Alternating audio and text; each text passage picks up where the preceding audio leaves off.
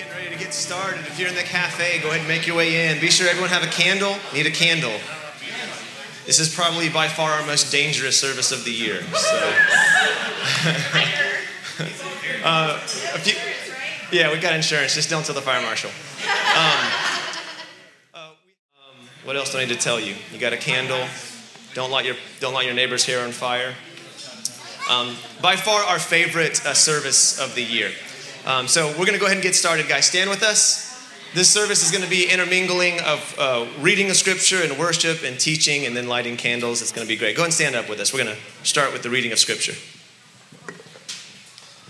All right, guys, this is from Isaiah chapter 9, verses 2 through 6.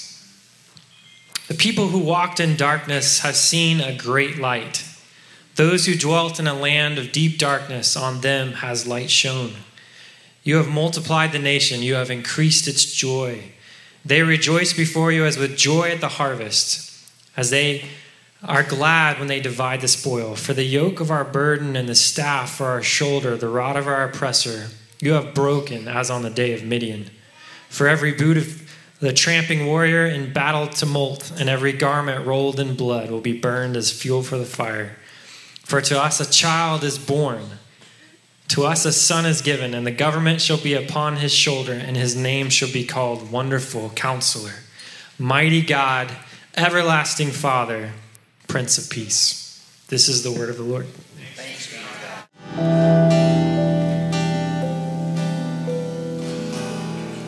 Let's continue worship with a reading from Luke 1, verses 26 through 35. In the sixth month, the angel Gabriel was sent by God to a town in Galilee called Nazareth to a virgin engaged to a man whose name was Joseph, of the house of David. The virgin's name was Mary. And he came to her and said, Greetings, favored one, the Lord is with you. But she was much perplexed by his words and pondered what sort of greetings this might be. The angel said to her, Do not be afraid, Mary, for you have found favor with God. And now you will conceive in your womb and bear a son, and you will name him Jesus. He will be great and will be called the Son of the Most High, and the Lord God will give to him the throne of his ancestor David. He will reign over the house of Jacob forever, and of his kingdom there will be no end. Mary said to the angel, How can this be, since I am a virgin? The angel said to her, The Holy Spirit will come upon you, and the power of the Most High will overshadow you. Therefore, the child will be holy. He will be called the Son of God. This is the word of the Lord. Thanks be to God. Let's continue worship with a reading from John 1.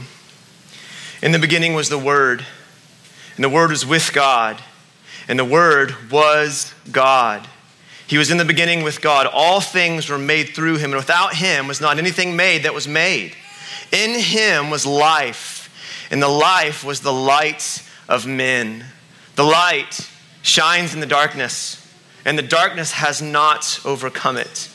There was a man sent from God whose name was John. He came as a witness to bear witness about the light, that all might believe through him. He was not the light, but he came to bear witness about the light, the true light which gives light to everyone, was coming into the world. He was in the world, and the world was made through him, yet the world did not know him. He came to his own people, and his own people did not receive him. But to all who did receive him, who believed in his name, he gave the right to become children of God, who were born not of blood, nor of the will of the flesh, nor of the will of man, but of God. And the Word became flesh and dwelt among us and we have seen his glory glory as the only Son from the Father, full of grace and truth.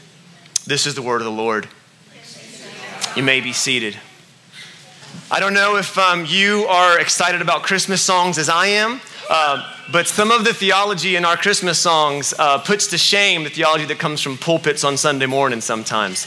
Uh, there is some profound truth in there, and I hope you didn't miss that opportunity to ruminate over some uh, really profound truths. Uh, Merry Christmas. Merry Christmas. Um, I'm thankful you're here today. I'm especially excited that our kids are in here. Kids, what's up? Welcome to Big Church. It's so boring, isn't it? Compared to what you got. I know Miss Anna really, it's not gonna be as fun as what Miss Anna does over there. We're gonna keep it quick, and then at the end, we're gonna play with fire, okay? So it's, it's, gonna, be, it's gonna be worth it, kids, okay? Um, hey, kids, listen, if I want you to look right here, kids, if you are 100% sure that you know what you are gonna get Christmas morning, raise your hand. You know it. Uh oh. That was an adult. An adult just raised their hand. No kids? Okay. Oh, if you have, if you have no, you, you know what you're gonna. Do you, do you have no clue? Raise your hand if you have no clue what you're gonna get Christmas morning. No clue. Just a few. John doesn't know. Okay. Dads, raise your hand if you have no clue what your kids are getting Christmas morning. There they are. There we go. That's it. It's gonna, it's gonna be exciting for us all. You know, we're all gonna, it's all gonna be, it's good. Uh, let's let's talk about why we're here tonight, kids, and I, I hope you enjoy this as well. Why all over the world are we rejoicing over a Palestinian Jew who was born over 2,000 years ago?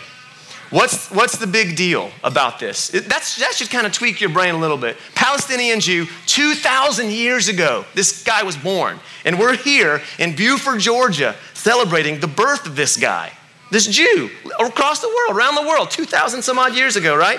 And if you read uh, the Gospels, you realize it's a big deal because of what that dude claimed. He claimed some absolutely bodacious things about himself. His ultimate claim, that guy that lived 2,000 years ago named Jesus, right? His ultimate claim was that he was God. That's the claim that Jesus made, that he was God in the flesh that had come to men. And we're here to celebrate this one very simple idea that God came to us, which should kind of shake our minds a little bit. Then, of course, the next question we have to ask ourselves if that's why we're here in this room, if we're here to celebrate God came to us, okay, God came to us, so what? What does that mean? What is that supposed to do in you? Huh? Anyone? What's that supposed to do for you? Does anyone else struggle with the idea of this guy born 2,000 years ago and we're all here supposed to be excited about it? What's that supposed to do in your actual life? Right? So what? If I asked you to come up with a picture, you know, like a word pictures or an analogy, kids, you guys, analogy or a metaphor? If I were to ask you to come up with a picture of what God is supposed to do in your life, what picture would you come up with? If I were to say, hey, listen, I want you to give me an analogy. What is God, with the whole thing, God, religion, Jesus, what's the point? Give me an analogy how I can understand how Jesus, how God is supposed to interact with my life here and now today. So some people might say, well, okay, Jesus is supposed to impact us. I think, I think um, you know, New Year's is coming around. You guys got your New Year's resolutions in the socket there or pocket? What's it called? Hopper, something? Um, so, so some of you guys last year were like, I'm gonna get healthy. Anyone do that last year? Anyone to get, and you started like a, like a boot camp? Anyone do a boot camp last January? Last a couple weeks maybe? Maybe, so we think, what's Jesus supposed to do in our lives? Okay, you know what? I think Jesus maybe, he's like, like a personal trainer, maybe. You know personal trainers? You guys know like boot camps? They're like, hey, you got this, man. One more rep. You got it, you know? Is that the picture maybe to help us think of what Jesus does for us? That he's kind of like in your corner and he's encouraging you and he's going to help you get healthy and he's kind of like it's just an encouraging boot camp instructor. Is, is that a good picture for us to think about? I mean, I've known some really encouraging boot camp guys. You know, they help you achieve your goals. They're always, one more rep, come on. They give you, the most you know, personal trainers, they give us really good advice that we ignore. So that also is an, an analogy that like overlaps with Jesus, you know? So I was like, yeah, you know, he's like, hey, you need to stop eating this. And you're like, you don't know anything. Um, yeah, so maybe Jesus is kind of like that, you know? Um, around this time of year, an analogy that comes to a lot of our brains of how God's supposed to interact with us. Like, what's, like, you know, kids, Jesus is supposed to do something in your life, right? Isn't that the idea? So if we thought of a picture, here we go. We got a, we got a rogue. We got a loose one here. Here she goes. She's like a, she got into that whole personal trainer thing. Was going with it. Around this time of year, um, uh, a gift. Isn't that an analogy we think of Jesus? Yeah, he's the gift. He's the gift that keeps giving, right? And he's certainly given, and that's what we're celebrating. We read that today. A son is given. Is that the right category for Jesus? Do, should we interact with God like we inter- interact with one of the presents under the tree? Think of the presents you're going to get this Christmas. They're unique to you. Someone thought about, oh, you like this. Gifts are, have to do with your preferences, don't they? Like, you're gonna give me a gift, give me something techie. Love that, right? Boom, check, love that. Gifts are catered to you. they're to make you happy, that someone thinks about it, or someone's asked you, you know, and you open them up and then you use them and they make you happy for like maybe a week or two, right? And, and gifts are in accordance with your hobbies and desires, right? Is that, should we think of Jesus? Is that the deal? Is that the Bible's goal? Is that why we go to church and do the deal to get the Jesus present and unwrap him and use him how we see fit? When, if we think of, of the creator that spoke creation into existence with let there be as a gift under the present, under the tree, we may be gravely underestimating who we're dealing with. Hmm? Is, Jesus is freely given, right? But he's, if he's a gift, he's not like any gift we've ever thought of. So, what's the picture? What are we to think of when we think of how God is supposed to interact with us here and now, right? That, can we agree that there is supposed to be some impact? We can agree on that part at least, right? Jesus is, okay, I mean, not, I mean, maybe we're not Christians in here. Maybe we don't know. I don't know. Go born in church, went to church all my life. I don't know what it's supposed to do, right? No, no, we think there's supposed to be some impact he does, some connection, right? So, and I just want to tell you, if you're at all curious about this, which I'm not saying you are, but probably half of you are, turn your brains off anyway, right? But if you're curious about this, if you're curious about an analogy of what God's supposed to do, I just have good news. The Bible is saturated with analogies from beginning to end. But there's one specific analogy that Advent calls us to, rem- to remember, right? One analogy that God gives us, and it is throughout the Bible, from the beginning of the Bible to the end of the Bible, Old Testament, New Testament, and it likens God to light. It says, the Bible says of God that He is light. What we read today was that He's the true light that gives light to all people. So one of the pictures that you might help help you think about what's God supposed to do in my life? Well, He's like light. Now, if you're an adult and you've been with us, uh, you know over the past month we've been digging into this. So I want to talk to the kids. Kids, look right here. Do you have a nightlight in your room? Raise your hand if you have a nightlight in your room. All right. I'm just trying to get some engagement. Okay. Oh, yeah. Are you ashamed? I have a nightlight in my room. Don't be ashamed. All right. Yeah. Okay. Um, have you ever woken up in the middle of the night and the power went out and the nightlight went out? There it is. There it is. That's it. It's terrifying, isn't it? Yes.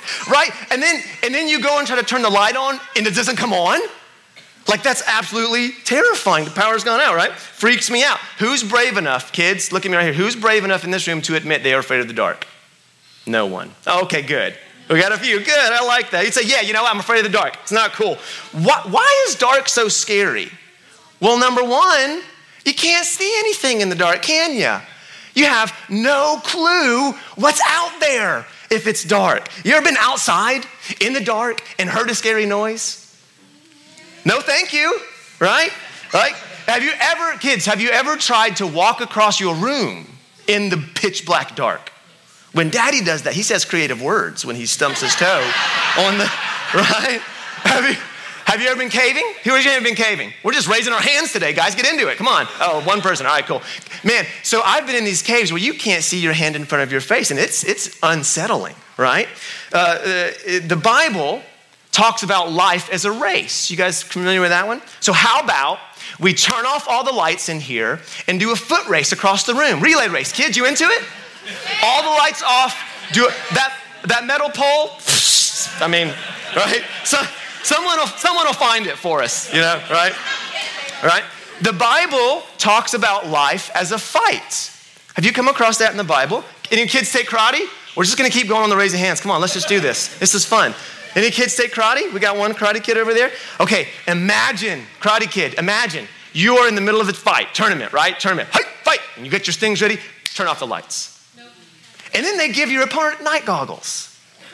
What? Like, that wouldn't be fair, first of all. And second of all, it's over, right? Like, you won't see it coming, will you? Dads are like, nah, maybe I probably could be able to. Right? Hi, Steven Seagal. Yeah.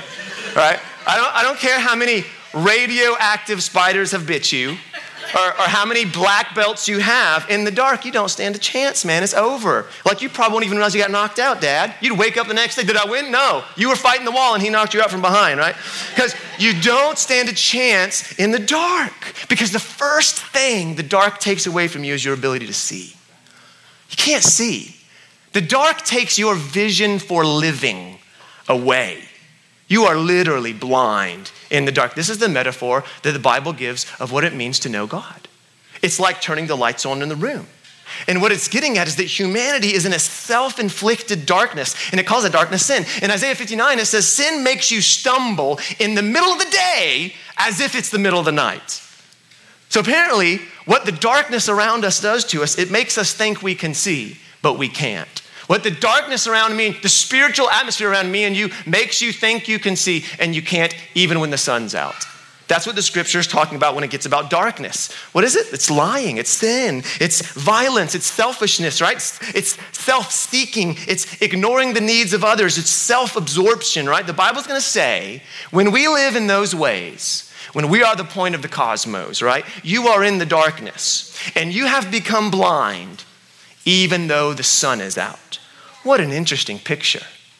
Someone stumbling in the middle of the day, even though it's, it's it's sun. You, you, everyone can see. And here this guy is stumbling around like he can't see. That's what darkness and sin does to you. And it's into that kind of blindness that Jesus says he comes. See, Jesus came to a world full of darkness, full of people who have learned to dwell in deep darkness. When he came, do you know what he said about himself? Do you know what Jesus said about himself? He called himself the light. John 12, 46. I've come into the world as light so that whoever believes in me may not remain in darkness. What does that mean for you? What does that mean for us, parents? What does that mean for you, kids? If Jesus just calls himself light, what does that mean? What does that mean as you try to navigate all your relationships? Parents, as you try to navigate your marriage, your work relationships, as you try to figure out what we should do in this scenario and that scenario, right? Should I take this job? Should I pursue this friendship? What does that mean for that? Kids, what does it mean as you try to get along with your brothers and sisters, right? As you try to obey your parents, right? What does it mean that Jesus called himself the light? It means if you are not allowing the wisdom and spirit of Jesus to influence you, though, influence you in those places, you are in darkness. That's what it means. How does the wisdom of Jesus impact your daily living? And if it doesn't, then the Bible would say of you, you are in the dark. Because he's the light and he came into darkness. And what does it mean? Does it mean anything at all? If anything, it means that his wisdom and who he was and what he said begins to influence you a little bit. Because if not, you have no reason to believe you're in the light. If he's the light, right? You're in the dark. Your relationships, your work life, all your efforts are in some way blind if you are not, not allowing the wisdom of Jesus to influence you, the claims of Jesus to influence you, and you don't stand a chance in life, right? Kids, you're never going to be able to truly. And yet, many of us try to navigate the obstacles of life completely blind. Blind in our sin, committed to our own selfishness, outside the light of Jesus. Jesus called himself the light, right? You will always go from one frustration to another and never know any real peace of any lasting significance unless you learn to start listening to the teachings of Jesus. We talk, we, I mean, the, the, phrase you can think of as blind as a bat. Now, these are audacious claims, right? Sin makes you blind as a bat, right? Tonight, we reflect on the stunning, perplexing, bewildering, exclusive claims of this man that he is the light. That is the claim that he made right? And the only reason you're not stunned by that is maybe because you grew up in church and you turn your brain off when people start talking like this, right? It is absolutely unfathomable for a man to claim that he is the light of the world. And yet, this is what Jesus claimed for himself. He understood himself as light coming into darkness. So, families, moms, dads, brothers, sisters, when we live ignoring the wisdom and the claims of Jesus, we live in the dark, right? I'm not going to pretend like the holidays are always easy. I thought I was going to get amen after that. Amen. Spending time with family can be just as challenging as it is rewarding. So don't raise your hand because some of them might be sitting next to you. But as you spend time with family, as you spend time with family this Christmas, what would it look like for you to say yes to the light of God in that space. We're going to get real, are we? Yeah, we're going to get that. Yeah, in that space with the histories and the complications and the lack of forgiveness and all of the years of compounding resentment. What would it look like if you said yes to the light of God in that space? Huh? For some of us, the gathering of family in the holidays cast a cloud of suspicion over the whole, it's the most wonderful time. You're like, eh, I don't know, right? What would it look like If you said yes to Jesus, if you let his teachings on forgiveness impact how you talk around the table when you're gathered with your family, right? Your yes to God's light might be likened to turning on the lights in a room, a room that's been very bewildering and frustrating to you for, for many, many years.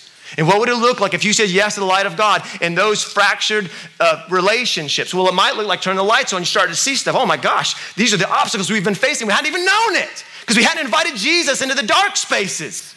We invite Jesus into the bright spaces where we're killing it. We're doing awesome. Jesus can hang out with us there, but not here, Lord. That's the space that He wants to connect with you. And if you don't get that, you can't celebrate Christmas. Because what we read is that He came to a people dwelling in great darkness. And if you can't acknowledge the darkness around you, then why are you going to celebrate the light? You're not going to celebrate the light. Jesus came, he said, I am the light, right? For some of us, man, holidays are hard because of loved ones that we've lost. Holidays are not easy. For some of us, uh, the lost of loved ones are just this, it's like this stinging thing every time a holiday comes around. Man, listen, like what would it look like if you allowed the light of God in that space?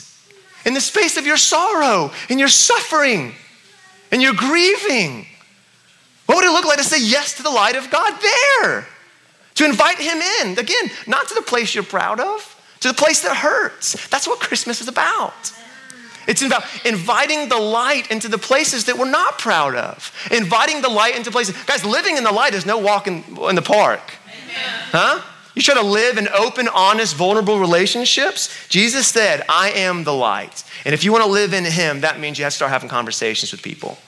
Start opening up. You have to start being vulnerable. One of the key invitations of the gospel is let the light shine on you wherever you find yourself, in whatever season you find yourself in, right? And the invitation that I'm laying before you today is to not run from the light, is to stop preferring darkness and instead receive the light. That means, mom and dad, get into relationships where you can talk about the reality of your marriage. Mom and dad, get into relationships where you can talk about the uh, heart condition going on inside you. Huh? Have a real conversation, mom and dad. Kids, I want to challenge you. When you open that mountain of presents on Christmas morning, share it with your brothers and sisters. Huh? Oh, we got, we got, some, got some reservations about this, huh? Man, share it. Man, that's walking in the light, kids. Man, when your parents ask you something, man, do it. That's walking in the light. Do we really want the light? Dads, I want to just challenge you right now. If your kids are of an age that can, do you think, understand the Sermon on the Mount, I want to challenge, just read it to them. Let's just go by, go by bits. You don't have to be a scholar, just talk about it. And ask, the, ask your family the question what would it look like if we let the wisdom of Jesus impact our households, right? In the Sermon on the Mount, Jesus is describing in many instances what it looks like to walk in the light. And no matter where you're at with Jesus right now, I don't care where you're at, man. I don't care if you haven't walked in the church in years, how skeptical you may be. I challenge you to read the Sermon on the Mount and ask if everyone did this, what kind of world would it be? That's for you, skeptic. You're not even, you're not a, you're not a Christian. I don't, even, I don't even get what you're talking about. Okay, go read the Sermon on Matthew 6. Pick it up. All right, read through it and ask yourself if we did this, what kind of world would it be? And I would argue it would be the most brightest world you've ever seen. It would be a world brighter than you can ever dream of or imagine, right? There is no brighter vision for life than the wisdom and teachings of Jesus. Prove me wrong. Christmas means the light has come. And the call on every one of you in this room is to welcome the light and become the means by which God extends his light to the world. We are about to turn off every light in this room. It's going to get dark. So pull your kids close. And for many of us, this is more than symbolic today. Listen, listen, stay with me, stay with me. For many of us, this is more than symbolic because some of us are reckoning with the fact right now that we've been living in darkness. And we are going to sit in the dark, y'all, we're to leave the lights off for a second, right? And as we sit in the dark, this is your opportunity to own it before the Lord. We're to sit in pitch black. And for some of you, y'all, this may be the first time that you've ever had the opportunity to acknowledge your spiritual blindness.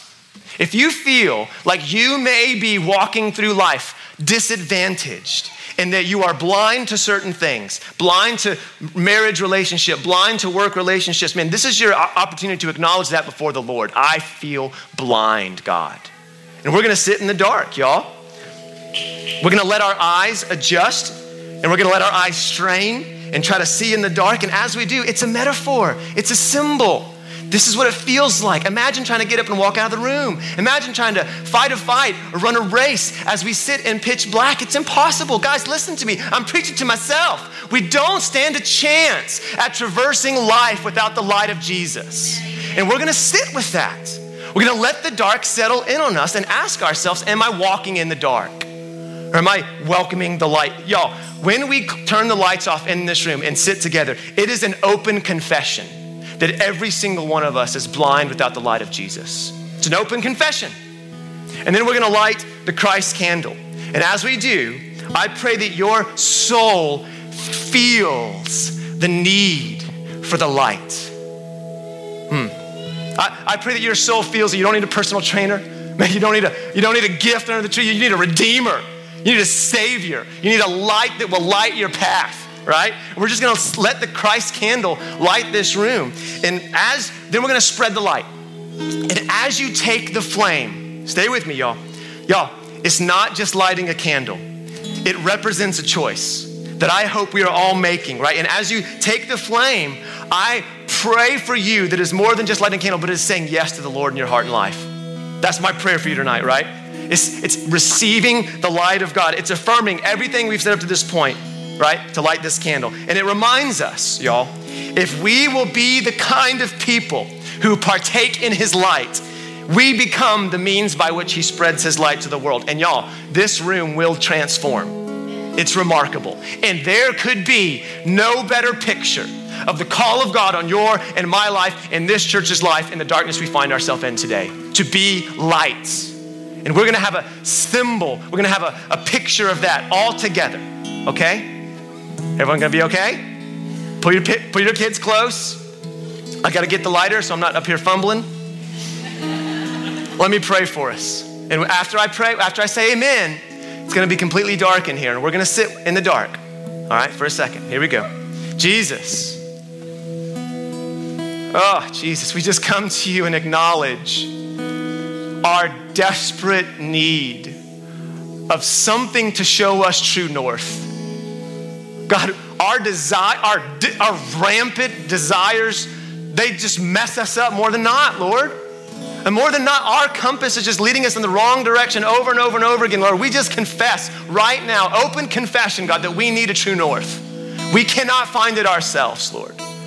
So, Father, I just ask that as we sit in this room together, God, Holy Spirit, you would come. Come, Holy Spirit. Come, Holy Spirit, and lead our hearts into truth that words and sermons and songs can't. We love you, God. In your holy name we pray these things. Amen.